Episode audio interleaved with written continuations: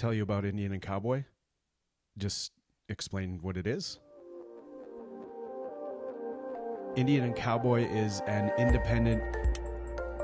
Uh, it's it's a lot. It's a lot of things. I. Indian and Cowboy is an independent indigenous media media network that that doesn't like it's it's there's a lot of things we're gonna do. I I I should have written this down. Indian and Cowboy is a website. It's it's a platform. It's it's an indigenous podcast network committed to telling indigenous stories for the world to hear.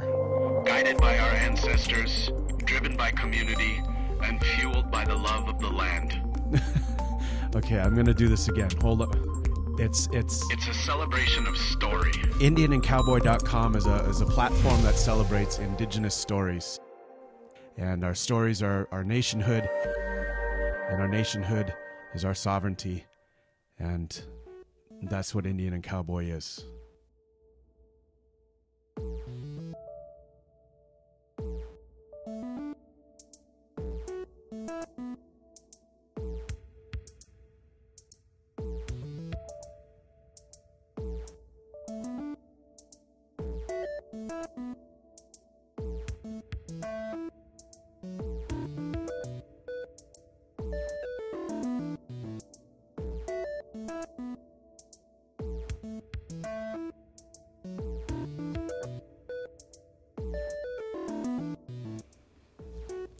Tansinito Temtik, welcome to Otbem Suesqueva Kitsigisigok Métis in Space. Chelsea Vowel Nitsigasan, Molly Swain, Nitsiagasan. Mantusakaiganik Nitotsin. O Tusquanek Nitzoten. All right, so here we are. Uh, which episode is this? Is this six? This is, yeah, this is episode six. This is like two times the amount of times that we should have quit.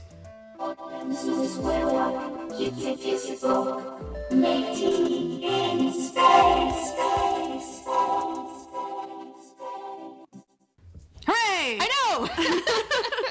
We mathed. we totally. So much math. mathed. So early in the episode. I know, too. I know. I, it, it- mm. wait for more math. We might eat even algebra later. Might. Probably not. Very might. Um, but anyway, so uh, welcome to the show. If this is your first time listening, um, we uh, we are Métis in Space, and basically what we do is uh, we like to uh, review sci-fi and look for uh, indigenous tropes, indigenous uh, representation. We just look for indigenous everything in sci-fi because we love sci-fi and we love ourselves. Yeah. And there is a surprisingly massive amount of us in science fiction. That's right. We're all up in your sci-fi. Uh, so basically, this is the way the show goes. We uh, we open up a bottle of wine. We watch a thing. We talk about the thing as we watch the thing. We scribble notes madly.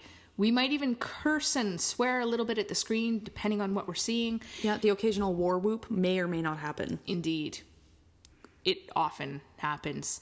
And then, you know, after we, we talk about the thing. And that's what we're doing now. We're talking about the thing. Yeah. Uh, so just just a quick caveat: this review podcast may or may not contain reviews. We've been fairly good about it so far, but you know what? You never know. We don't want to get anybody's hopes up. We're gonna drop the ball eventually, and don't say we didn't warn you, because we did. We're warning Yeah. you right now. Yeah. Uh, okay, so um, I want to introduce the wine of the evening, which is something we do every show. So today we are literally drinking a wine called Patriarch. Which, when you hear what we're reviewing today, will make a whole lot of sense. It, this wine and this thing that we're reviewing were absolutely made for each other. Yes, we are drinking the patriarchy. Oh yes, we are. so it is good. a it is a Pinot Noir, and uh, it, it's got like prestige written in there. So I'm going to read you a little bit about this wine. The So label's a very classy golden black. it's so class. Yeah. it's so class that I just I clash with it. You actually, you actually are clashing I know with it. I'm really clashing. Mm. Yeah, oh. but whatever. We we drank the thing. We're drinking the thing. Okay, this wine by Patriarch, a wine house founded in 1780, made from Pinot Noir, was harvested in the sun-drenched vineyards of the Pays d'Oc. Tasting notes, aroma of ripe red berries with hints of vanilla and oak. Did I not mm. say it was oaky? You did. You Right? did say it was oaky. You I know what? said it was oaky. I think that we're actually becoming more sommelier-ish I know. as things go on. Wait, don't sommeliers just like smell it? I have no idea. Okay, so I have no idea. If, if We they were- if they don't, we are becoming sommelier. And Yes, if, and, and if, if we They tasting wine taste people. taster stuff. uh, official professional. Anyway, serve at 13 to 15 degrees Celsius with grilled meat or cheese or a BLT that your husband lovingly makes you because you did not have time before teaching Cree class to eat any food. and the leftovers of chips that your Cree teacher inhaled because she didn't have any time to eat any food. Yeah, you totes class. didn't get any of that. I got like I got a couple crumbs. You got the hint of. Yeah. Right. Yeah. So, uh, Just yes. like just like a, a hint of vanilla, which is, is what the I'd chips like- were oaky. yeah, the chips were okay. But like, do you want to go for a wine that's going to taste like vanilla? Like, I'm I, I'm, you know what? I'm I'm tasting no vanilla. I'm glad I drank a glass and a half of this before I realized that there was supposed to be vanilla in it because that would have probably put me off. like when I found out that v- that real vanilla had alcohol in it when I was like a stupid kid, I What? I may have drank an entire bottle of it and and got sick. Uh, and the taste of vanilla ever since then has been sort of associated with that. So I'm Intense really glad I'm yeah I'm really glad I'm not tasting it. In Yeah, this same. wine. Yeah, the hint is incredibly subtle. Our palate is not quite that attuned yet, but We're getting get there. there. We're getting there. Yeah. So um, I think we need to talk a little bit about this. Why we're drinking on the show? Um, Yes. It's come up. You know. Yep. A few people have uh, have have questioned uh, whether or not doing this on the show provides a good example or is something that we should be doing as Indigenous people. Yeah, like it's it was kind of inevitable. It was one of the things that I think we talked about as we were planning the show. Um, you know, is is this thing is this appropriate for us to do this? Uh, what are what are the reasons we feel like this should be part of the thing?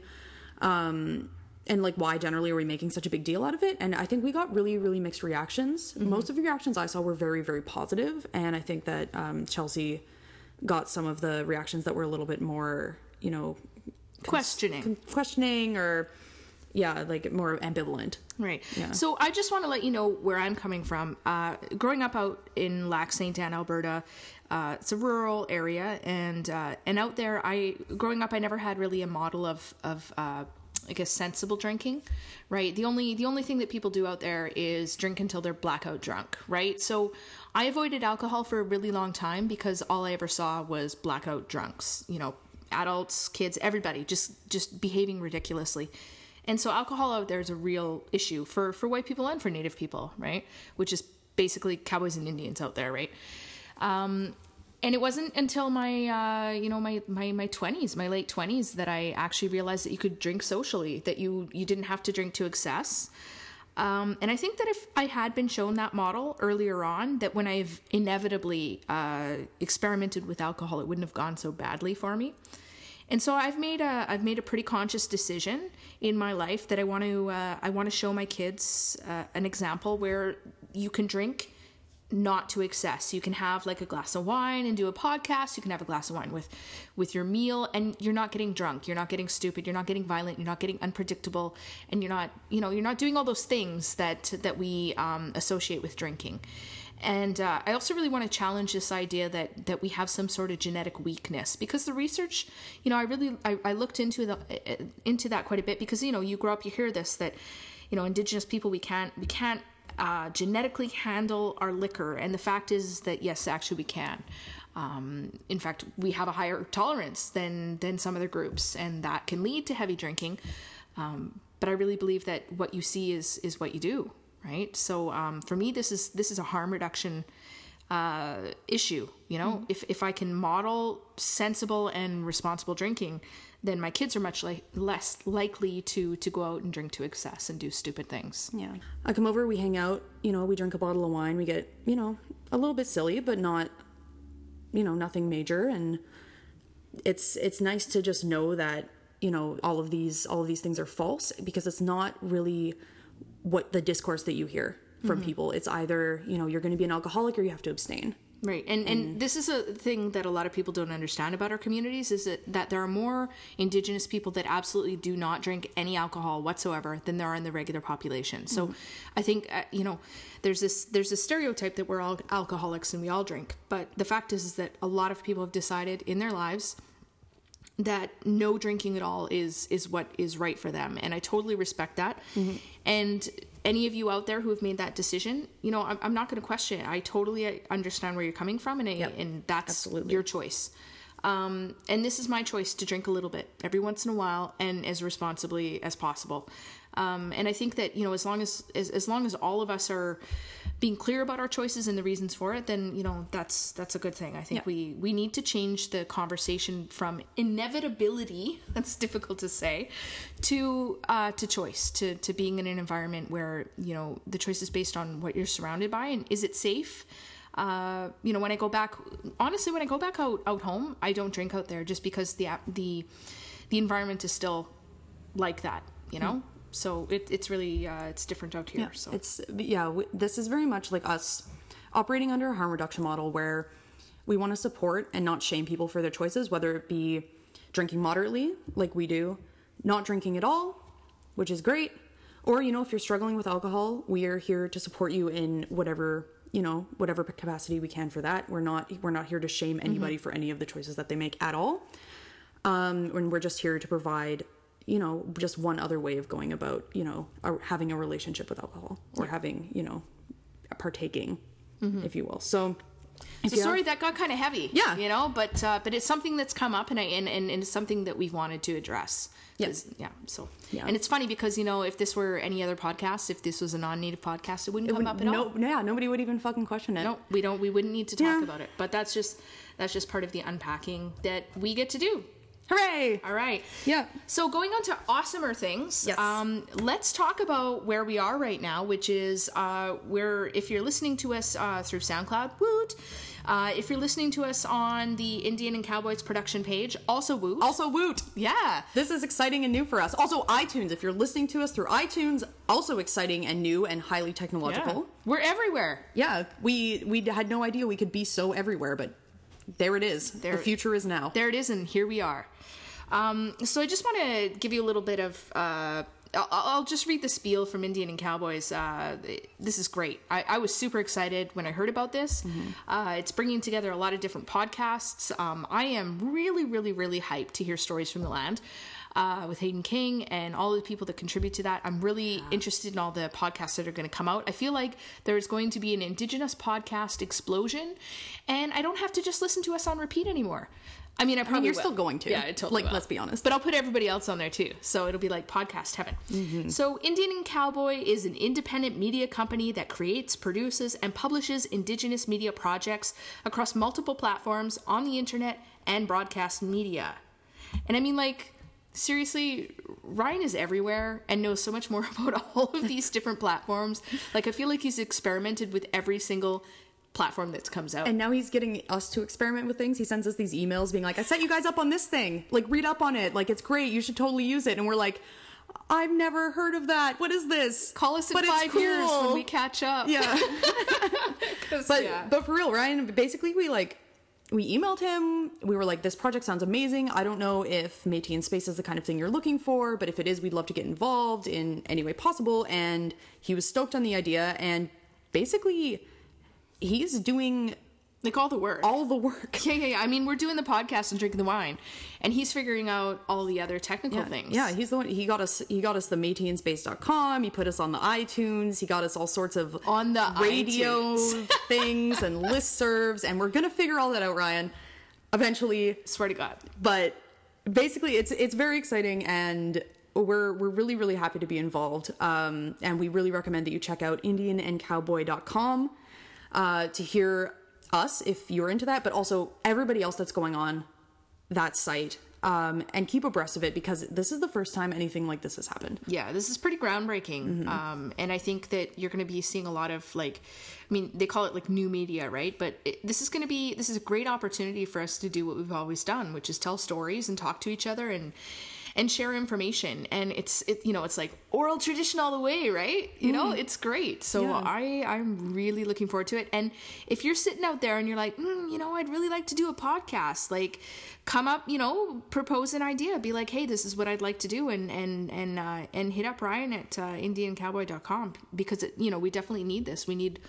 I want to hear all all of your stories. I want to hear everybody doing crazy stuff. You Mm-hmm. Yeah, know, I want to hear about everybody's interests. Yeah. you know, like when when we first started this, I was like, we you know, we're the only ones. We're the only ones who are this nerdy about fucking science fiction. And we're the only, you know, but I've met so many people who have been listening to the podcast, who are into it, who want to be on the show. It's fucking awesome. Yeah, Like, I- it's so much fun. Yeah. There's there's more of us than, than you'd think. I mean, Mm. if your thing is like is like deconstructing old Hank Williams tunes while like singing them, I mean, would I would, so to. I would listen that. to that over we- and We're from over. fucking Alberta. You Yeah. know that we'd be into that. Get us a Hank Williams podcast out there. Just do it. yeah. I love you. Okay, anyway, uh, wow. Loving the Hank Williams. Okay. All right. So perhaps we should introduce the incredible show Oh yes. Okay. that we've saved up. we, Molly was- we've been saving. Um, so I just want to say uh, this is a very special episode for me personally. Uh, we decided to do this because Indian Cowboy is launching. Um, we're watching my all-time favorite science fiction, Star Trek: The Original Series. She's literally vibrating in their chair right now. If you could see this, she's just like, yeah. So it's Kirk, Spock, and McCoy, the classic, the ultimate, capital S, capital T, Star Trek. We are watching season three, episode three, the infamous The Paradise Syndrome, where, trapped on a planet whose inhabitants resemble American Indians, Kirk loses his memory and is proclaimed a god. So just let that sink in. Like, let's have a moment where you can sink in Captain Kirk, William Shatner himself, falls from the sky, essentially, to this planet full of Indians and is proclaimed a god. Oh, and in honor of him, I was gonna do the wine thing in the whole oh, like right. in the whole. Wait, why don't we Captain why don't we read voice, the but- thing? Why don't we read reread the thing in the Kirk voice? Okay, okay. Okay, I'll, I'll give I'll give it my best shot. You do it, you do okay. it. Trapped on a planet whose inhabitants resemble American Indians, Kirk loses his memory and is proclaimed a god. A god. A god. and I mean, for Star Trek fans, William Shatner might actually be something of a already god. For us, uh, things things played out a little a little bit differently. Um, I, I hated him. I, I I was hoping he was gonna die in the stoning, but okay, we'll get. There. well, we'll get there. We'll get there. You know what? Cheers. Cheers. We made it through the wilderness, Oh man, and so did he. you know we took these blows for you. I'm telling you. We are here for you. And I just can I just preface this by saying, as somebody who is a rampant Star Trek fan, this is not indicative of all of the episodes. You know Um, what? I didn't know. I, I just realized today that there are only three seasons. I mean, I, I sat through And like, a couple seasons of the original series. Yeah, yeah, yeah. Or the animated series. The animated series, but Yeah. okay. Which is but, great. But I sat through like what eight seasons of Supernatural. I, you know, I could easily watch all of this again. I, for some reason, just like growing up in the time when these these shows were, you know, like already being rerun, but you know, were everywhere. I I thought that there were like a bazillion of them. I thought that this was like a 25 year run. Uh, you know, it's how you exaggerate things from your childhood. But no, three seasons. So uh, Three glorious, Yeah. glorious seasons. so go and watch it all because like that's what I'm planning on doing. Yeah. Um, so I guess a little bit of background on this. I guess full disclosure for me is I actually wrote a paper for university about this, which I apologize. That's pretty nerdy, man. L- yeah. Um, so I, I know a little bit of background about this episode. Uh, so basically, like things to know, it's in season three. Season three, their budget got massively slashed. It was already they were operating on basically nothing. So all of the really good writers were jumping ship real fast, jumping starship, if you will. Uh, so the writing just gets terrible. There are a few standout episodes in season three, but not a lot. Don't start there. Don't start with Paradise Syndrome. Um, and this episode barely made it past the censors Yeah. and there's reasons for that that we'll go into uh but we'll we'll maybe let's just let's just get into it. Let's just get into it. yeah and it starts with our favorite instrument The flute. the flute. flute. Flute. this episode is also interesting because they had to do the entire indigenous thing without any animals like without referring to animals no spirit animals no Oh, yeah. one with nature types There of was no bear. There was no bear Whoa. yeah even comic-con had bears Yeah, bears were bears have been in every episode, but we're mm-hmm. bringing them in no matter what. There will always be bears in Métis in space. I'm just, I'm making a pledge right now. yep Spirit of the bear in the house right now while we're discussing the lack of bears in this episode. yep cops don't know bears we love you Musqua Anyway, yeah, that was that was a bit of an Métis in Space inside joke. That's You've right. been with us since the beginning. We have inside jokes now. Boom. Episode six, inside jokes. uh, so yeah, so it starts with our favorite instrument, the flute. Mm. Uh, and if there's one thing that we've learned that points towards indigeneity, it's a flute. It's flutes. So it opens with Kirk, Spock, and McCoy, the trio, um, beaming down to this mysterious flute filled planet that has incredible, wonderful nature. And they're all marveling at its beauty, pristine, and untouchedness. Yes.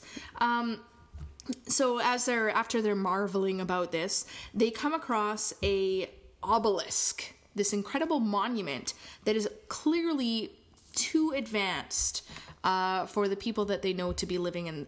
Uh, in, in the planet, um, we find out very quickly that uh, they have, you know, about thirty minutes to check out the planet, you know, get their jollies, whatever, before they have to beam back to the Enterprise and then go intercept an asteroid that is hurtling towards the planet and is going to obliterate it. So, you know, they're basically there to save this beautiful, beautiful planet, and they have a little bit of time to do it. Yeah. And so, that, but they, you know, it's so wonderful. And Kirk, especially, you know, he's like stroking the pine tree, mm. being like, wow, isn't this beautiful? I wish I wasn't a starship captain because sometimes I get stressed out, but this planet is very relaxing. Very. And I wish I could stay here. So we have 30 minutes before it's too late to destroy this asteroid that's going to come and obliterate this planet. And he's stroking But the let's pine. let's tour around. Yeah, yeah, Let's yeah. let's go on a bit of a tour. Yeah.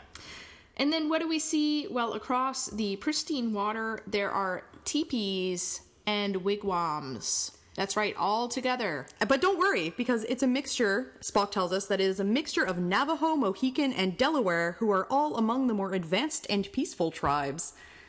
Did you hear that, Navajo? I love your teepees, Delaware, yeah. Navajo, and and your advanced uh ness. Your advancedness, and yeah. And Hey, Mohicans, great wigwams. Great wigwams. Hey. Liking the wigwams. Yeah.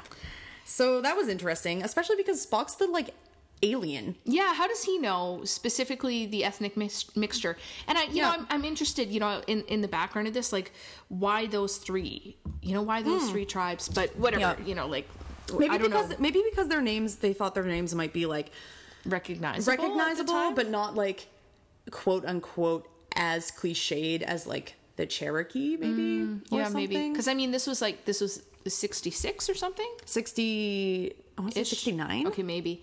anyway Yeah. late 60s so I'm not I'm not entirely sure like what was in at the time, like what what uh, what names would have been familiar to people at that time. But Hmm. yeah, this that was interesting. Spock knows but because I have okay Okay, yeah. Yeah. All right, so uh so Kirk immediately so once he finds out the mixture of uh, of people that are there, he's he's really looking for the more evolved people who could have built the monument. Um, you know, because it obviously couldn't have been this mixture of Navajo, Mohican, and Delaware. they're not nearly as evolved enough Right. They're evolved, but not evolved enough. no they're they're like the I don't know. I don't even know. the macaque monkeys to the orangutans of the. I don't even know. That's go. probably a bad analogy. That well, but they probably would have used it. So so That's true. Kirk is like, uh, should we not warn these people about the asteroid asteroid the asteroid hurtling towards them and Spock's like, No, they're too primitive to understand. We would only confuse and frighten them, which is okay. So I That's when I started hating it. Yeah, I mean I, I was I was like willing to like overlook everything up to that point. No, I wasn't. It was awful from second one. There, there is literally nothing redeemable about this episode. it's it's every every terrible stereotype you know it's it, it's like aliens built all of this stuff because indigenous people simply did not have the technology the intelligence the wherewithal to do it right? It's, We've heard that before. oh it's just so every it's so prevalent right? What you mean there's amazing you know uh ruins in, uh, uh, you know everywhere in the americas? Aliens obviously built those you know? I mean who else But I mean, that's that's an, that's another interesting thing that we haven't seen before, but I think we're going to see again. Is that science fiction actually creates environments where aliens have built those things? yeah You know, it's just like white people just like building these like racist fantasies for themselves and then fulfilling them through science fiction. Yeah, oh for sure, for Yeah. sure. Yeah. Yeah. So, Yeah, our appearance here would only conserve to confuse and frighten them. And if you know anything about Star Trek, you know that their number one rule, the number one rule of the Federation of Planets is the Prime Directive, which is you cannot at all interfere with other cultures. So the idea that they're going to stop this asteroid is already in violation of the Prime Directive. Yeah, they totally don't address that. They don't even. Yeah. They don't even a little bit, just- and they yeah. just they run ramshod over the in, basically their entire like the main foundation of their society Mm-hmm. of like the Star Trek society in this episode. But I think that they the only reason they do it is because they're indigenous. Like uh, Star Trek generally is known for always ignoring the Prime Directive. But they don't even, you know, there's not even any qualms about doing it here. Nobody questions it, nobody even brings it up. And I feel like in a lot of ways that's because indigenous people occupy a completely different space in like society's consciousness. So it's like it's it, it's okay to violate the prime directive in this situation, but in other situations there would be a dialogue about it because it would be, you know, there there would be like pros and cons. But here it's just clearly no, we Yeah. And I and I honestly think it's because indigenous people are not really people. yeah And I think the justification that they use in this episode is that the indigenous people on this planet aren't actually indigenous to this planet. They were brought here. You don't learn about that later. But- until later. Yeah. Um, Yeah, yeah. But I, although But, I yeah. like because I haven't seen this since I was a kid, so I didn't remember this episode at all. But I, I, I had figured that out already. That you know they're talking about well, aliens must have built this monument, uh, and and then you have this like the the remnants of this uh, of these people. And at first, when Spock was saying, "Oh, they're really advanced tribes," I was like, "Oh, cool." They were so advanced that they went to space. But then I'm like, eh, that doesn't really fit. There's- and then no. when they when they talked about no, they're too primitive to understand. I'm like, oh, if they're too primitive to understand an asteroid, they're too primitive to have gone to space. Thus, clearly, aliens put them on the planet. Yeah. So that that's the pre- like that's the entire premise Yeah. of the episode, and it only gets better from here, folks. So, being a modern man is stressful. It's rough, you know. Like I I get it. Yeah, Yeah. There's you got to think about you're commanding a starship, right. beaming places, making command decisions. Yeah, putting You know? on clothes that have no obvious openings, so your Indian maiden can take it off. Yeah, like Right. wearing a lot of flood pants. Yeah, Rough. that's tough, man. Uh, so yeah, so Kirk's really Tahiti syndrome. He's he wants to stay, so he decides he's going to take you know the 15 minutes or whatever that's remaining to him and go exploring. Because as a white man, if there's one thing that white men like to do when they come on to indigenous territories, it's going exploring. Yep. So explore he does, and he goes and explores the obelisk, and falls into it. A hole opens up, like below his and feet. sucks him down into the underworld. Yeah. And so he, you know, he falls into this obelisk. He gets up. There's all sorts of technology in in the obelisk, like obviously way too advanced for boop, any beep, sort of indigenous people. Beep, yes. The the classic, Yeah. classic 60s. Yeah. And he goes and he I think he like presses a button or he says a word or something and Right. lightning comes and strikes him in the brain. the lightning just shoots out like gets him right in the brain and he passes out and meanwhile mccoy and spock are all what happened to jim Yeah, no idea where he could have gone. They were like five steps away from the monument or something. Turn around, he's gone. Gosh, I wonder where he went. let's have a search Yeah. but of course they don't have time for a search because the asteroid approaches the planet of the innocent natives so they have to leave Yeah, they have to go deflect the asteroid now. That whole scene with like, I always love it when Spock explains science to McCoy because it's like, because it's like he's explaining the science to me Uh, yeah, yeah, yeah, yeah. But like McCoy's like a medical doctor, right? That's true. He understands some science, but Spock speaks to him like he's like, you know, seven-year-old me watching Star Trek, right? He's like, "Here's the asteroid, and it's coming towards you. Ooh, watch out, the asteroid's coming towards you. Oh, here it comes." It's it, it was great. I love it. bang we need to leave now because otherwise bang like it's, Yay, it's, Spock! it's really good so but it does like it creates this kind of tension you know and that's a classic like spock and mccoy tension Oh, you know where like he- one's berating the other and then the other one's just making kind of these sarcastic comments at him that are kind of insulting really good really good but ultimately like they both agree that they need to leave Kirk behind wherever he may be. Right. In this vast, pristine greater wilderness good. for the greater good of saving the Indians. The white guys need to get back into space to save the Indians. So then Kirk is, uh, he wakes up in the obelisk. He's all woozy, all amnesia y, uh, and, and just full of internal dialogue, which you are subjected to. Who am I? And then he like, he, he like falls out of the obelisk again. Just Somehow, like, what? he must have intoned the right vowels and consonants. Whatever, anyway. And then maidens appear. Indian maidens appear with the beautiful hair and the headbands and the buckskin, the fringe, and the mini dresses, The total mini dresses, fringed buckskin mini dresses. Oh, yeah. Also, I just want to go back about the the memory loss thing. So, okay, so Kirk gets struck by lightning in the brain, which makes him lose his memory. Mostly, he can mm-hmm. kind of remember like vague flashes of whatever. So he knows he's from the sky. he knows that the first letter of his name is a K. You know, shit like that. But he essentially becomes this blank slate. Yeah. And he becomes a blank slate, I think, for every white man who watches this show to Oh, project his desires on. And of course, the first thing that he sees when he gets out of this obelisk, very phallic, P.S., is these Indian hotties, right? These Indian princesses, literally an Indian princess. yeah, and her, like, literally, yeah. sexy handmaiden, and they immediately bow down to him and put their hands on their faces, like, I can't even look at you. You're I so know. beautiful. But then she peeks from between her her fingers, her her shivering fingers, and she, of course, being an Indian maiden, is overcome with her carnal desires and approaches him and touches him, caresses him. And wow, look at that! They speak the same language, English. Woo! because The Navajo, Mohican, and Delaware, as the more advanced tribes, obviously learned their English. speak, spoke some English. Yeah. So uh, not only you know they're bowing down, and the reason that they're bowing down and peeking through their fingers, and you know their If you haven't figured it out. their out, mini just dress fringe is all shaken with desire and fear and awe, is because Kirk has come out of the obelisk, and so must obviously be a god duh. a white god, obviously. Uh, so Miramanee immediately, Mir- sorry, Miramanee's this Indian princess. Miramanee immediately is just super subservient. How how may I serve you?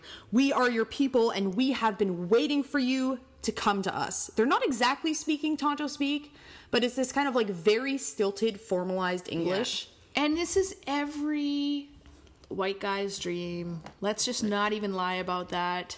It just is, right? Yeah. It's like, ooh, look at these native hotties, and they are they see me as a god because clearly I am. You know, like, ooh, it. it oh, I hate and, this. and I don't even I don't even remember who I am, but I have all of these like exotic women around me to tell me how great I am and I probably had responsibilities, but I can't remember them. Yeah. So all I need to do is fulfill my responsibilities here, which aren't actually any responsibilities at all. I just get to have fun and be happy. I just get to be a god. It's fine. Yeah. Oh yeah, and then and then we, we flash back to the ship where Scotty being super stressed out over the 2014 Scottish independence vote that did not go his way. Sorry, Scotty. Right. Oh man, brutal, brutal, brutal. He's still feeling really, really, really bitter about that. Uh, you know, he's being asked to do all these like impossible things as always with the with the ship's mechanics, right? Yeah.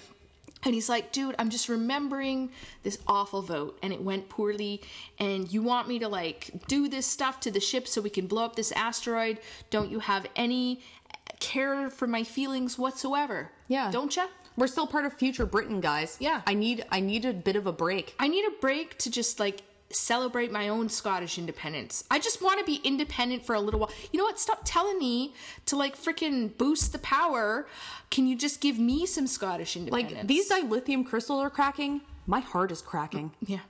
rough, Scotty, rough. But I mean, okay, here's the thing. This is what happens whenever Spock gets in command of the Enterprise is he, immediately there's a shit ton of tension. Yes. You know, it's this cultural racial difference puts everybody on edge because Spock makes decisions that people don't like. Mm-hmm. Every episode where Kirk's in command, he asks these impossible things. Scotty manages to pull it together. Yeah. Yeah. Yeah. But when Spock's in charge, all of Yeah. a sudden it's like wee wee wee. Yeah, all of a sudden it's like the dilithium crystals are failing, everything's smoking. Yeah. my really- babies, my really it's my my heart. wee bairns, My bairns. my bairns. oh no. Uh, anyway, so yeah, so basically you you start you start learning that you know the ship is the ship is stressed. Yeah. Scotty's stressed. The ship is stressed. Spock's not stressed because he doesn't have emotions. Right. Uh, so they go back into the wigwam. in the wigwam there are the the the Indian you know royalty or whatever it is. The tribal elder yes, and the medicine chief with an obelisk headband. there there's some serious fashion in here, and none of it's good. Yeah, it's it's it's obviously they just went into whatever costume place that they could. I mean, you got some you got some pretty cool like sort of plains beaded medallions. Um, you you have a real mishmash of buckskin and and weird beading. Like there's some like geometric like plain style stuff. Um, but then there's like I, I don't it, it's a mess. It really is. It's- There's like it's a something that complete disaster. is sort of an eagle staff, but not really. Like they just and and there's a woven. Did you notice that uh, Kirk later when he gets into the native wear, Yeah. he, he has like a little mini woven like belt. It's like it looks like it it's supposed to be reminiscent of Right. the like the like classic like bois brulee like Yeah, yeah, yeah. whatever, but it just what I don't know. I don't even where know. that was from. um so the fashion the fashion is bad like the so aesthetic bad. the aesthetic i'm just gonna rate the aesthetic now and give it zero out of five shitty headbands also everybody's wearing a headband because everybody's wearing a very cheap wig Yeah. so the headband has the kind of dual purpose of looking native and holding everybody's shitty wig on Plus, they're all like you know they're all wearing like uh, makeup to make them really like brown, but the makeup sort of like comes off of the collar. So whoever had to clean the buckskin after must have been so pissed because it was just covered with like brown paint. Yeah, and it's know? like yeah, and like if they if they're if the scene is particularly active, if they're Yeah. moving around a lot, you kind of see some of the paint kind of wear off around the hairline and like around the crow's feet beside the eyes Yeah, and yeah, shit. yeah. And you're like, whoa. And you know that uh, my my my my uh, my youngest was uh, she, she jingled dances right, and we were at uh, McGill powwow, which is like basically just sort of a, a demonstration powwow, a little mini powwow there. And uh, and it was surprisingly dry. It's usually always like really muddy and gross. And she was dancing or whatever, and, and then she was like scuffing around in her moccasins. I'm like, dude, stop scuffing around in your moccasins. And she's like, you know, little kid, like, "Meh, I don't have to. And I'm like, well, look, you know, how you gonna clean your moccasins if you scuff around? She's like, uh, wash them. And I'm like, you don't wash leather. You know what you gotta do? You gotta chew it. You gotta chew that stuff out. You gotta chew the dirt out and spit it out. It's like tea in your mouth. Like just you gotta do that until they're clean. And she looked at me with such horror in her face. She's like, Don't make me do that, mom. But I'm telling you that whoever did these costumes should have said the same damn thing to the freaking actors. Yo. Like, you get that face stuff on my buckskin, you chew it off, and you spit it out. And that should have been a legit thing. Just I mean, saying. maybe maybe it was. Maybe it you know, was. this isn't the kind of thing that you hear. This hmm. isn't the kind of trivia that you hear about, but. I'm gonna I'm gonna imagine that that's the case because it gives me a lot of satisfaction for all of these like fucking red face actors doing the thing, and then at the end of the chewing day, out their face paint from the buckskin after. Yeah. Just tasting, tasting what they taste did. it. Yeah. Bring it into yourself. Embody it. Fuck you. Anyway. Uh so yeah, so anyway, yeah. So Salish, who becomes Okay, of course his name is Yeah. Salish. His name is Salish. that's salient to basically everything we're This talking is about. the this is the medicine chief. Yeah, he's the he's the medicine chief, and he, obviously he's immediately set up as the the bad Indian. Yeah. he's the bad Indian. He is the aggressive native man Mm. who is going to inevitably, you know, try to pitch himself against the civilized white man. We're not there yet, but he, Salish, medicine chief, demands that Kirk prove that he's a god. You know, he he is the detractor. He's the skeptic and um you know the the main chief the the elder per, you know talks about how you know the legends predict the danger and the the wise ones who put them here will send a hero or a god or whoever to to you know help save the planet you know and kirk helpfully pipes up well i don't know where it came from but i know i came from the sky Yeah.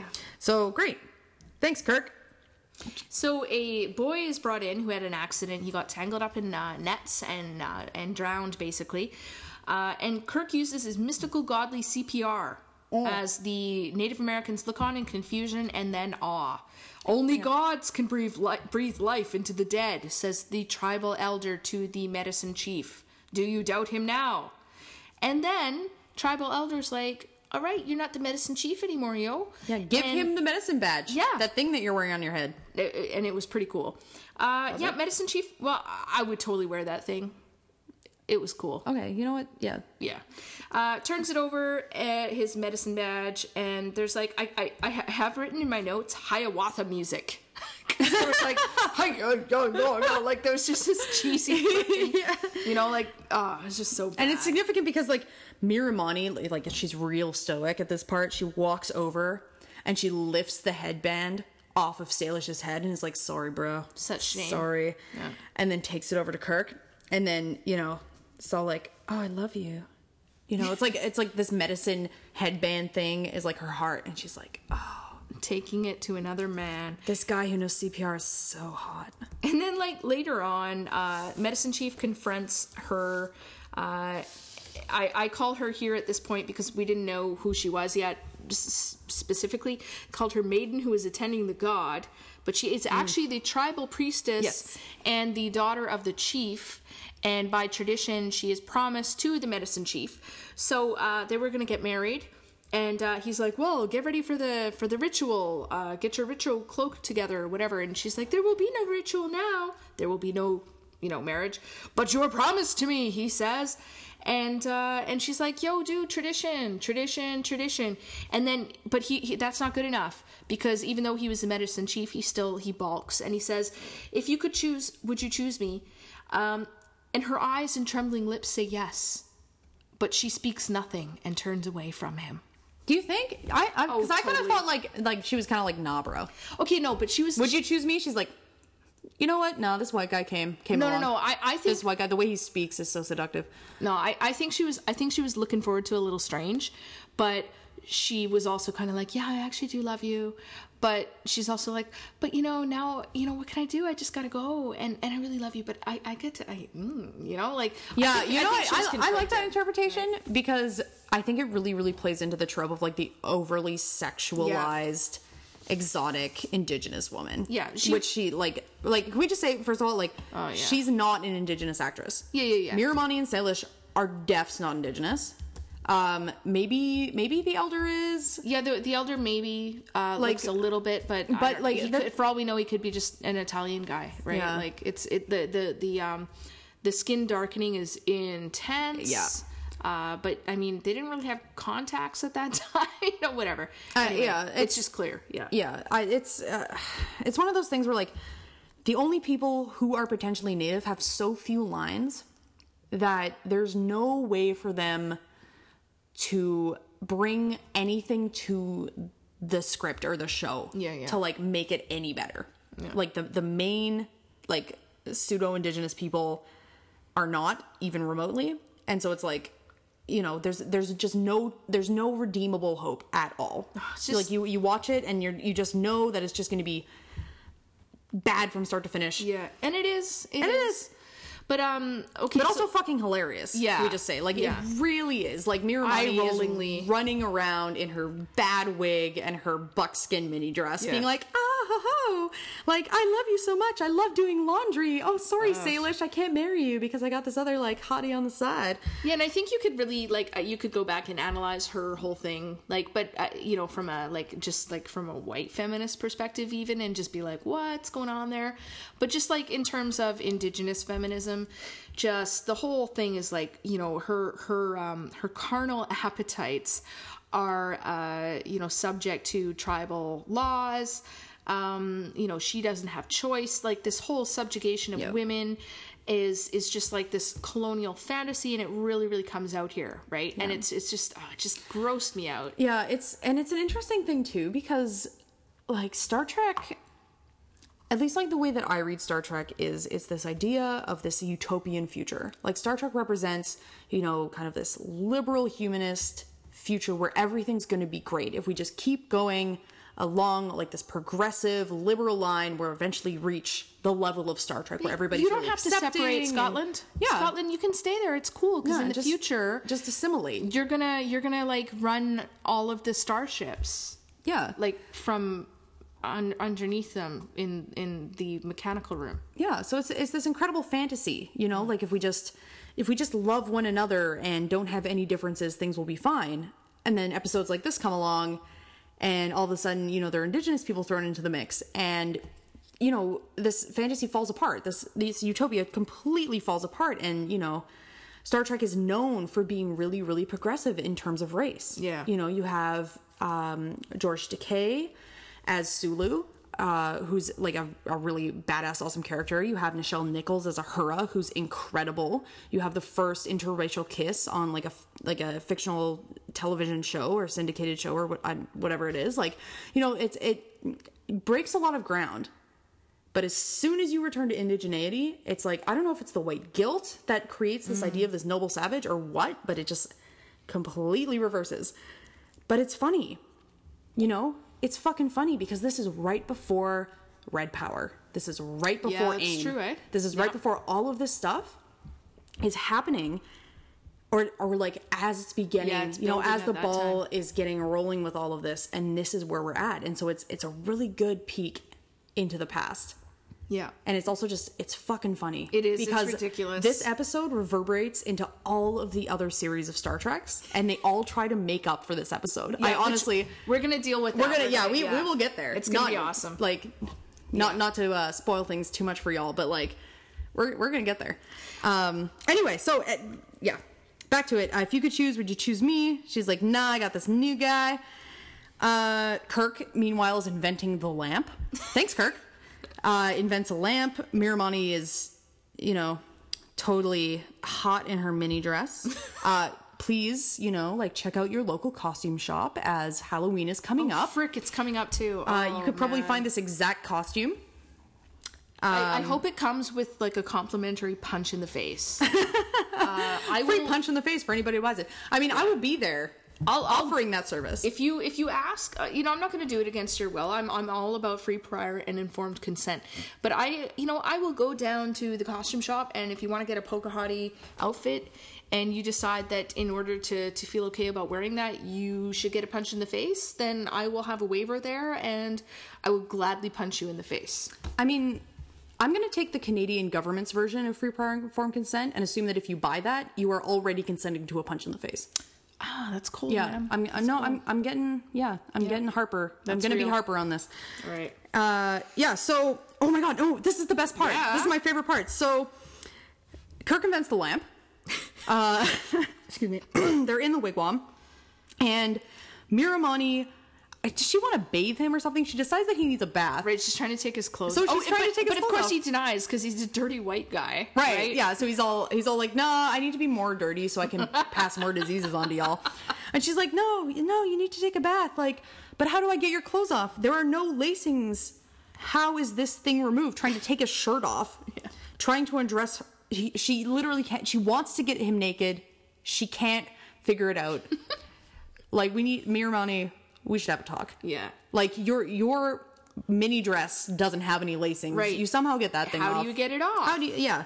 So like it's it's literally she exists as this servant to the white god and she has so little intelligence or will of her own she can't even figure out how to take his clothes off. It's outrageous. More Indian babes come in. Oh yeah, no. Okay, so what I've got here is he's asking uh, about the wise ones, right? Right. And and so uh, he says, "What? The, tell me about the wise ones." And she's like, "Well, they they brought us here. They they taught the medicine chief uh, how to use the temple."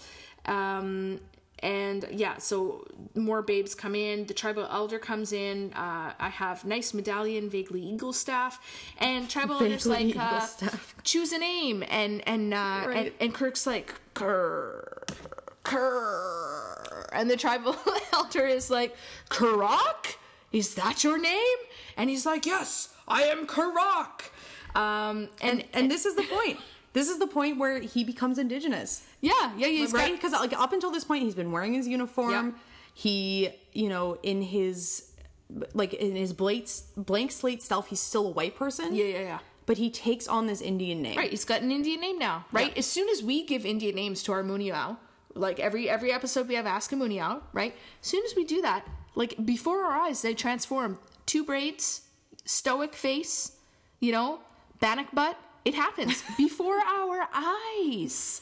Yeah. Um, and and what I what I realized later is that Kirok is is uh is an amalgamation of Kirk and Spock. Whoa. Yeah, I was like, it was so obvious at the end, Yo, right? When they were doing the mind some fan fiction about this. right? Kirok, Kirok, rock. You know, it's like, whoa, what is this? So yeah, yeah. So he takes on this new identity, and like up to this point, he's been very, you know, like he doesn't want to take a bath. He doesn't want Miramanee taking his clothes off. He doesn't know who he is. He's maybe or maybe not a god. He's he's very ambivalent about this whole thing. But he gets this Indian name, and he says, "All I can tell you is that I'm happy and peaceful here. I've never felt this way before." Yeah. Right? He's he's moving into it. He's moving in like Tahiti syndrome. He is like stage three. Yeah. You know, like Ring the alarm. yeah, and he was like, I just, you know, I just uh, have never felt this way before. And Miramanee says, Here there is much time for everything. Oh yeah, wiggle wiggle of the eyebrows. Let's get Hey. let's get jiggy. baby. Yeah. Of course, because female, like indigenous female sexuality is just always like burbling over, you know? And I say burbling because I mean, like, you know, it's like a brook, it's like nature. You know, it's not like mm. something cooking on a stove. No, it's nature. It's burbling blo- brooks. It's, yeah, Yeah. Especially around those those white dudes, it's it's Oh, more like a geyser. we can't, e- we can't even help ourselves, Yeah. apparently, around these Well, I mean, Muniel who can't even take a bath. yep. Um, yes. and then, but there was this interesting moment where uh, she's talking about. She she says to him like, uh, "Our you know our ritual cloak is finished. We can get married, uh, but if there's another, I will step aside." Right? She's saying to him like, "If you have some other buddy, some other honey, I you know we don't have to get married." And he's like, "No, no, no." And and and she's like, "But God's wish is above tribal law." You know, I I, I feel like here she was sort of like trying to make her wishes known that maybe she didn't actually want to marry him. Uh, but he, as the clueless god, wanted to claim his spoils and was like, "No, no, no! I want you more than anything." And and I honestly, this is like where I said before that I feel like her lips and her eyes said yes to to Salish, right? I think that part of her wanted to not marry him, but but then, you know, it was up to him to say yes or no. She had no agency here, right? I mean, I, I respect your opinion. I feel like that's a bit generous. Um, because that almost makes this kind of redeemable. Like that assumes that she has, you know, like she, at least she has like an internal opinion about things and like internal agency and is a human being. And I honestly just don't think she makes it to that point. I don't think it actually makes it better. I don't think it redeems it at all. In fact, I think it makes it worse because she sort of like half-heartedly um, asserts her her her desires in this very like you know, but it's all up to you way. And when he says no, you're mine. After that, from that point on. Um, she never displays any sort of affection for Salish whatsoever, and is totally consumed by him. It's like, like he, she she put the choice out there, you can choose me or you can like or or you can do whatever you want. And whatever you choose is what i'm going to wholly devote my life to. In fact it it bothers me more because after that she was totally his in every way and had no thoughts of her own. Until then you know there was little hints of it but that's it. Once he the god the white man made the decision that was it the the choice was taken out of her hands And see, uh, like, I still, I don't, I don't know if I'd even go that far, but like that brings up really interesting points about, you know, like white male fantasies about indigenous women taming the indigenous woman. Mm-hmm, Like you, you come into indigenous woman's life as a white dude, and you just bowl her over and you tame her. She's a wild animal. You know, she has all these thoughts and feelings of her own. But once you've tamed her, she's all yours. Yeah. You know, isn't that that Brutal. like yeah. No, that's Whew. that's that's how it felt to me and that's what bugged me. Yeah.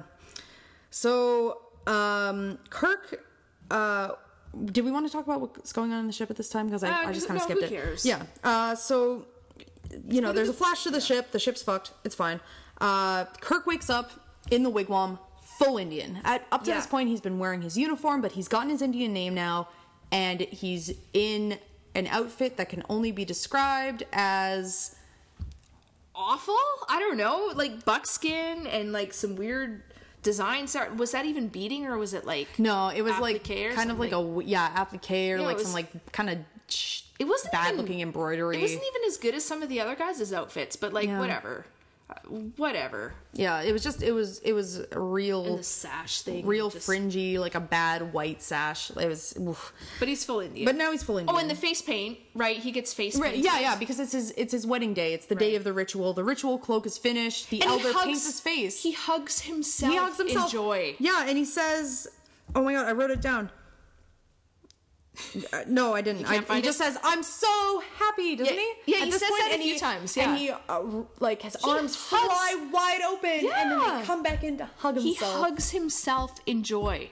Like, do it right now. Just do it. I, I Hug your- swear to God, like- hug yourself and just be like, "I'm so happy." Yeah, like put your mouth wide open in a giant smile. You will not be as happy as Kirk was right at that moment. But like, have you ever done that?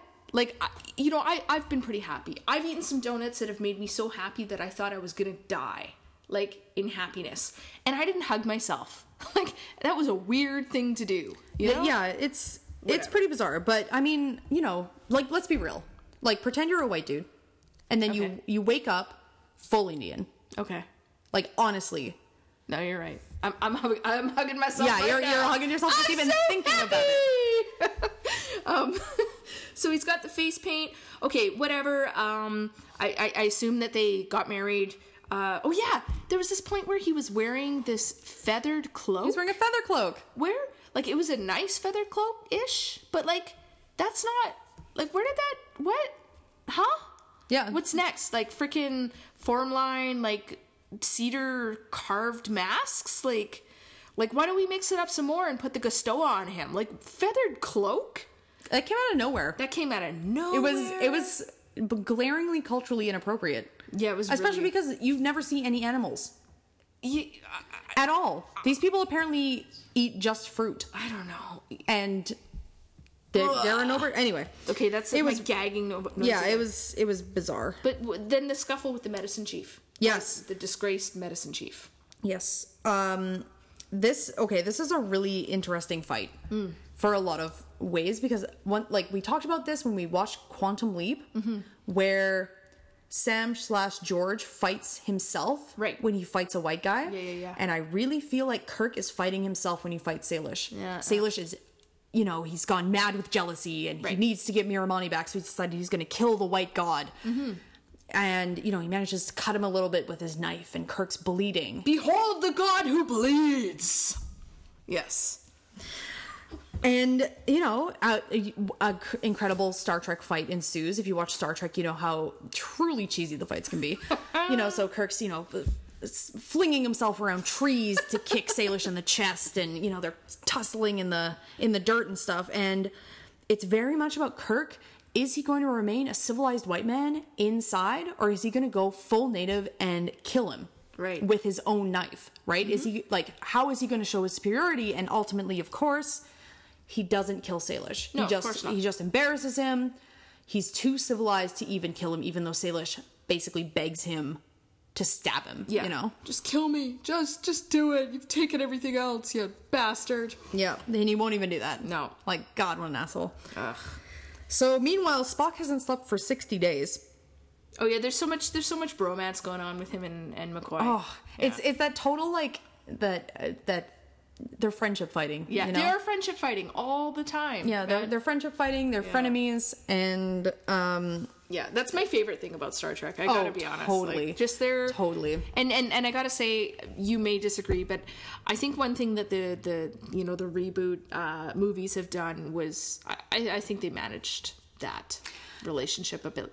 You know, their their whole. I mean, never to the extent. Never. yeah, to the, I would you I would say there wasn't enough McCoy in it. No. That's true. Yeah, I I, I don't know. I I won't go into this because But it was there. Okay. way too nerdy. Um, yeah. So Wait, but- wait, wait! I got a Molly quote. Oh. Okay, so um, they she's talking about. Uh, so Kirk has the big sideburns, right? This is another uh, Yeah, visual image of him. sideburns. Yeah, that was weird. Eh? Because like I like if in case you haven't noticed, all all of the people who can grow sideburns in Star Trek have these pointed sideburns at this really particular angle, and it's known as the Star Trek sideburns. Yeah. But Kirk's sideburns grow out. yeah, While he's on the indigenous as he becomes planet. more Indian, right? Yeah. Um, and he's having these dreams, uh, these dreams of the lodge that moves through the sky, uh, blah blah blah. But anyway, uh, his his his woman wants to make him happy, and she throws out the cradle board like, "Check it out, yo, I'm preggers." Also, And- yo, that cradle board was shit. Yeah, that cradle board was It's just was shit looking. No, I would never put my kid in that cradle board. No. no, that was terrible. Just- it was it- like it was like freaking made out of like it was like origami, like macrame, like it was just bad. It was Yeah, just it's bad. just it was like it looked like it was made out of like shoelaces and construction paper. Do not put your kid in that. Yeah. Molly was like, "Oh look, it's gonna be the first Métis on the planet." Yeah, Yep. Like to that. Almost. that. Almost. Right. Almost. Why not? Why almost? What are you talking about? I, I don't know. We'll we'll have to we'll have to move on. Keep right. watching. Oh man, we're like in an hour. We're gonna speed through this. Okay, well, yeah, we're gonna speed through this. Okay. I bear your child. Miscegenation alert. Yeah. Uh, so that's happening. The Métis, you know, on the horizon in the womb there. Kirk, meanwhile, invents irrigation. Uh, he teaches he teaches the Indian peoples the word preserve because they did not know how to preserve food uh, up until that point. we don't try meat. What are you talking about? We don't pound berries. Nah, we don't do any of that. No, why why would we ever why would we ever have to preserve any food? Uh, it's, it's surreal. So anyway, so he teaches Miramanee the word preserve. They start making out, but they're interrupted by the storm because the Enterprise, of course, has not managed to destroy this asteroid. The asteroid is still coming, and the asteroid is now close enough that it's affecting the weather. Mm-hmm. So Kirk's godhood is just crumbling around him because he can't stop this. His whole his whole basis for godhood was that he could stop the sky from darkening. Yeah. But of course, he has no fucking clue how. Yeah. So uh, they tell him, hurry up and go to the obelisk. You have to stop this. He's like, I don't know what I'm doing. Let's go to the caves. They're like, no, we can't go to the caves. So he goes there and he just starts flailing around, trying to. He's shouting at it, you know. And, and the medicine chief, Yeah, yeah, he's shouting, I am Kirok. And the medicine chief is like all like watching him from the bushes and just like, ha ha ha. I knew you couldn't do it because his the the medicine the medicine's chief father was supposed to teach him the secrets, but he held on to the secrets and died before he could pass along the essential information to saving the planet because some people are, are selfish. Um, and when indigenous people want to keep things s- secret, it's selfish. When we don't tell you all about our culture and like explain to you how our ceremonies and work publicly so that you can learn about it, that's like selfish. And you know what else? Salish, the medicine chief, he he is literally laughing that Kirk doesn't know how to save the planet. I mean, He's you know forget that you're gonna die. forget that the- like literally your entire planet is gonna be just blasted into pieces. At least you got one up on this fake god. Like right? it's it's That's outrageous. how petty we is. Yeah. Uh, anyway, whatever. Okay, so he he he- he doesn't figure it out, uh, and so the people come and start stoning him. Uh, his his woman runs up there. She starts getting stoned. He stands in front of her and takes some more stones for the team. Yeah, like Salish grabs her and is like, "What are you doing? Stay down here with us." And she's like, "I belong to him." Yeah. and breaks free, and then you know gets hit by some. I guess they're rocks. They're rocks. They They're- look- yeah. they kinda look the like rocks, I styrofoam guess. rocks. Yeah. They fall over, and Spock and McCoy, in total like violation of the Prime Directive, just beam down at that moment, rush over to them, scare the crap out of the natives who run off, and uh, and yeah, Spock has figured out that the markings on the obelisk were some sort of uh, musical notes and that certain tonal qualities would open up the obelisk and this is my favorite part kirk is like oh you mean because he's he's got his memory back after this mind meld whatever whatever Yeah. um and and he's like oh the right consonants and vowels will open it up and so he's got to remember what he said and he flips open his communicator he's like Kirk to Enterprise, and the thing opens because you know, in my language, Kirk to Enterprise are the most sacred vowels and consonants out there. in the language. Right. And the, the funniest part too, at least for me, is Miramanee's dying body is laying on the platform that covers the fucking entrance to this obelisk. So it's literally just like Kirk to Enterprise. Miramanee's body, and everybody's just kind of like steps out of the way. Like, with her, her gravity defying breasts. Oh wow! Yeah, the Star Trek bra is really doing its doing its job there. So it's uh, just it's just outrageous. So of course, inevitably, Kirk and Spock are back together. Uh, so they you know they save the planet in thirty seconds. and, and and then and then the wife uh is is she going to survive no No, obviously. she can't she can't survive a minor stoning well, that, that was just it. We were like, this can't be a real Indigenous woman. right she got she got hit by a few you know what you got hit more than that in second grade like she dies from massive internal injuries uh, from a few rocks like when you're playing with your cousins you fucking do more damage than that but of course this means of course that there will be no Métis baby Yeah. Thank God. So there's there's a couple reasons that this happened because originally this is nerd uh, research. Uh, originally, the script called for Miramanee was going to survive with Kirk's baby, and they were both going to survive. But of course, that can't happen, and that can't happen because a they can't show this white hero abandoning his half breed baby and his Indian mother or Indian wife. And number two, apparently, miscegenation anxiety was a huge deal. People didn't want to have a little half breed baby running around. They didn't want their white hero to have a little half indigenous baby. So they killed her off instead. Yeah. Like, whoa. That's brutal, eh? Right? Yeah. But it's interesting because you see that happen a lot. Yeah, yeah, yeah. Like, once you know that that's a thing, yeah. Yeah, yeah, yeah. like you see it happen a lot. People do not want to think about mixed race mixed babies. race people or mixed race babies. So anyway, so Miramanee, you know, she's God, she looks so good. It's like Yeah. And she gets the long shots when she's dying, you know, like yeah, Kirk's yeah. like leaning over her, being like, I love you, you're my wife. And she's like, I'm gonna bear you many strong sons. And her like one of her knees is all propped up Right. and like, you know, her her whole like her skirt's hiked up, she's dying, like, oh god. And she so calls incredible. him my chief Yeah, my chief. as she's dying. Yeah. So she dies. Uh, it's it's really upsetting. I knew you would save them, my chief. I will bear you many strong sons. Like, nah, girl. Like you're you're on your way out. Uh, she she dies, and the last shot in the show is the Enterprise racing towards a white future. Yeah. Yeah, the the Indians are are safe in their ahistorical, never changing little world. None the worse for having the Prime Directive violated on them like a trillion times. Yeah. Uh, and you know the the fucking Enterprise can just continue on its way and more adventures and you know hippies will take over eventually and it'll be fine. Exactly. So I think at this point, uh, it's really, really important that uh, that we talk to a white guy. I I think this episode more than any other. Oh, absolutely. Yeah. Yeah. Now it's time to ask a Muniao. Uh, so we would like to welcome from Victoria, BC, Tanner Tiberius Lloyd Windsor, who is the CEO of the Canadian Ethical Vegan Alliance. Thank you, uh, Tanner, for being here with us. So, Tanner, we wanted to get your opinion, um, and we have a question for you. What would your ideal native themed vacation look like? My ideal native themed vacation. Well, you know, I've uh, I've done a lot of work uh, for Native people in my life. Um, you know, I, I recently uh, opened a Native bookstore that features uh, Native works by Native authors. I haven't actually met any yet, but uh, I'm sure that you know once I have you know, shown them the need for them to show up and do their thing, that they will be more than happy to. Uh, Wait, do you have any books in the bookstore? I have, I have several. Can you give us some literally, like, example? seven? Like what?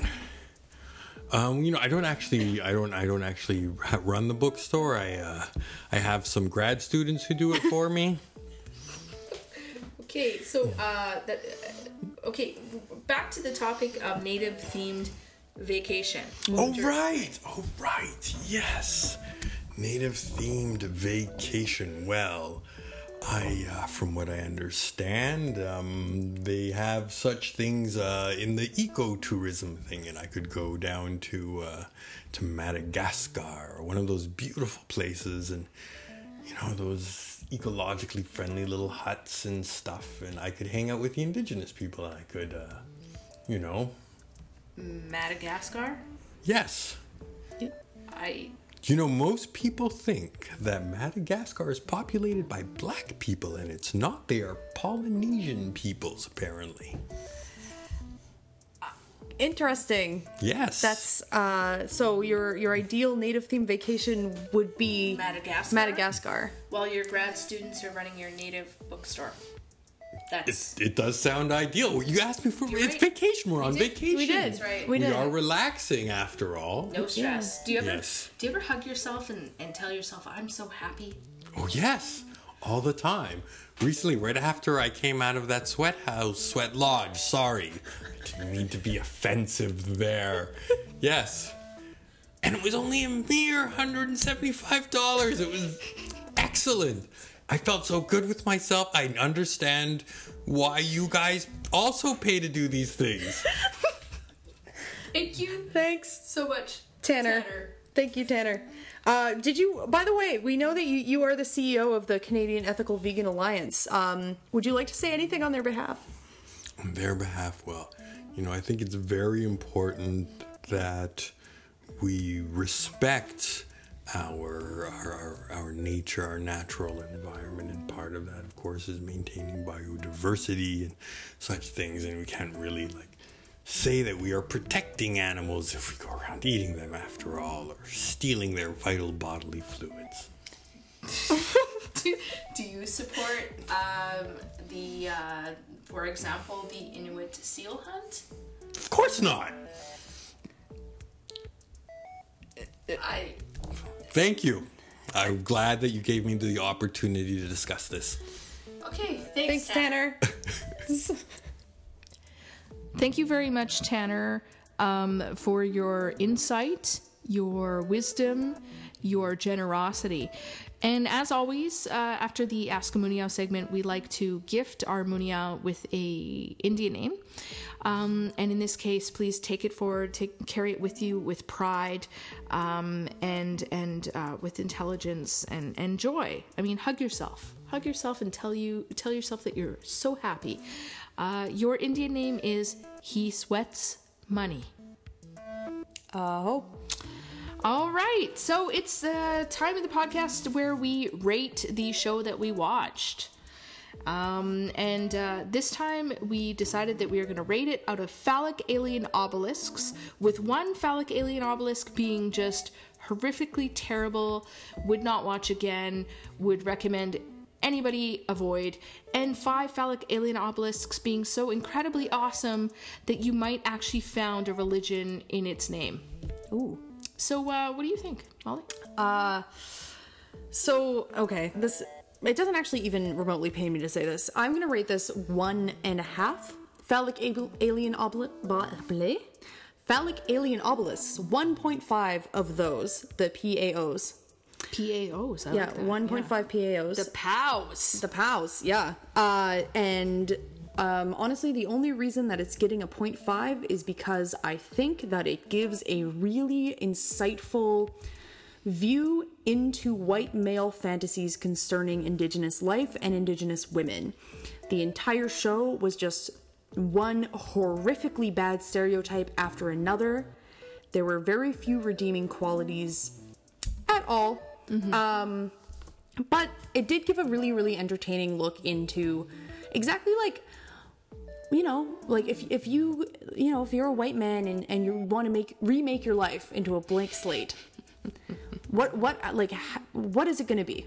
You know how how are you going to do that? And what what is going to be the result of that? And that i think is is a really really interesting like insight into the psyche there.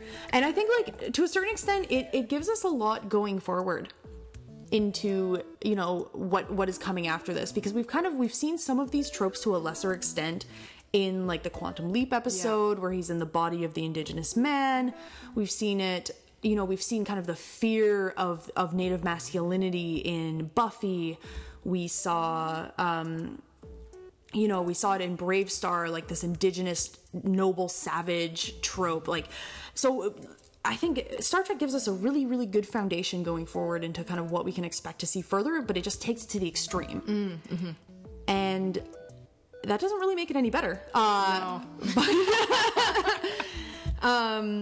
but I that does bump it up to a 0.5 for me. So so personally, when I rewatch Star Trek, which I do basically every night, uh, I generally skip this episode, and I recommend that you do also. Like watch it one time for educational purposes and for posterity, and then I think that you'll agree that you don't really want to see it again. Yeah. Yeah. What do you think, Chelsea? Uh, well, I I'm I'm I'm tired of the insight.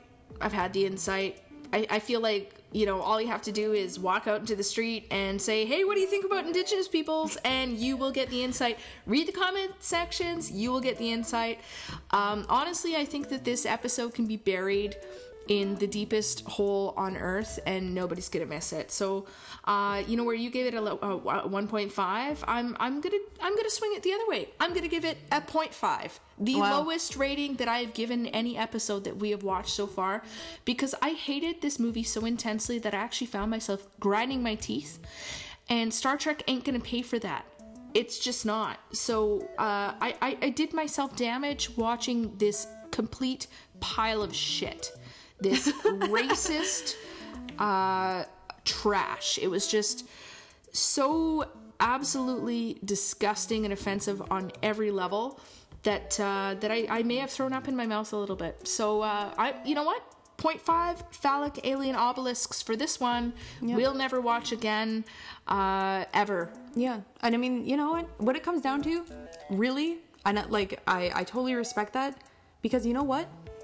Who's gonna pay for the racism orthodontia? Yeah, right, right. All the grinding that we do when we have to deal with those those racist tropes where you're just your teeth are just grinding down. Who's gonna pay for that? I'm telling you, it ain't Star Trek. No. Although Star Trek, if you want to pay for that, No, I will take the money.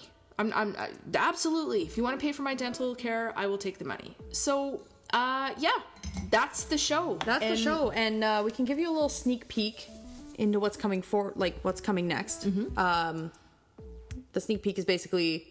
Will we do more Star Trek? Will we look at the ways that Star Trek tries to redeem itself going forward for this episode? May we? may we and also maybe to leave the mystery um so yeah um i don't know what else is there to say really That's it. like thank you. Thank you for joining us on this new platform, Indian Cowboys Mm-hmm. Production. Uh, thank you for giving us the opportunity to view um, what is really, you know, a pretty classic show that we've been kind of, you know, building up to. Really, you know, uh, we've done it now, and I and I think that uh, that we've, you know, we also had the awesome opportunity of meeting a bunch of fans recently, who Hmm. pe- actual people besides the two of us who actually listened to our show. That was cool.